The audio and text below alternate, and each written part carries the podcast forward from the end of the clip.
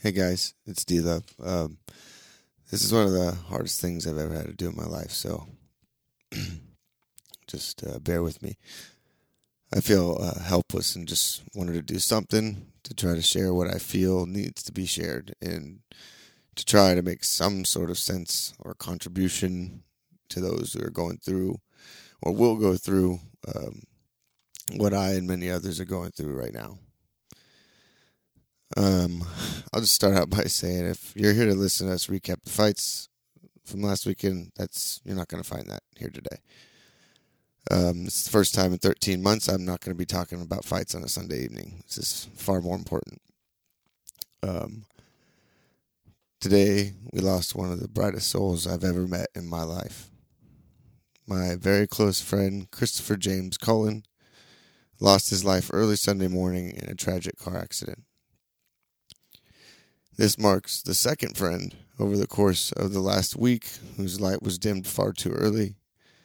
Both my girlfriend Nora, who I love very much, and I have both lost someone very close to our hearts, and I just wanted to take a few minutes to try to express how my heart is feeling at this time and with that remind anyone who can hear my voice right now that life can absolutely be taken from any one of us in an instant.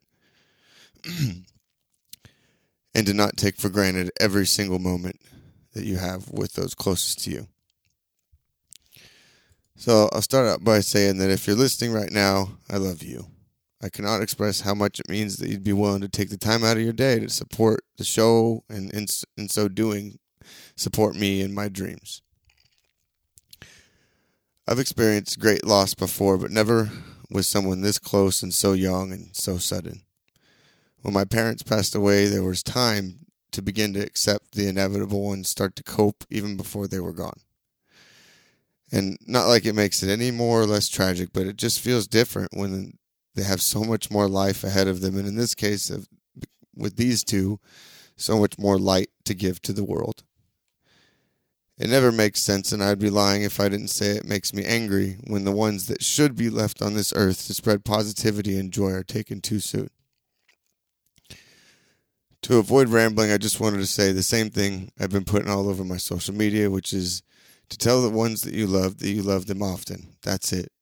That's all you can do. And remember, during those times where you think you're too tired or too busy or too whatever, that your loved ones can be gone tomorrow and you need to take advantage. The amount of times that I got to spend with Chris, whether it was rolling or sparring, supporting him in competition, or just having deep conversations with him, which was pretty much any time we ever talked. I'll cherish every one of those moments and remind myself that there could have been more. If I didn't think, admittedly, like most people, that there's always enough time, I wouldn't have this regret in the pit of my stomach right now. Nevertheless, no matter how much time I would have gotten to spend with Chris, for him to be gone this early, it wouldn't have never been enough. It's up to us now to carry on both his and my girlfriend's friend's legacy and the courage to be more like them so that their light can shine through us and not be lost on the world. I hope by listening to this that my friend's death won't be in vain, and at the very least that at least one of you will hear my message and be reminded of how fragile life truly is and we never know when our last day will be, and to risk it falling on deaf ears because of how cliche of a saying it is, I will plead with you to try to live every single day as if it were your last and to treat those you love as if it was theirs. That's it. That's all I got. Rest in peace, man.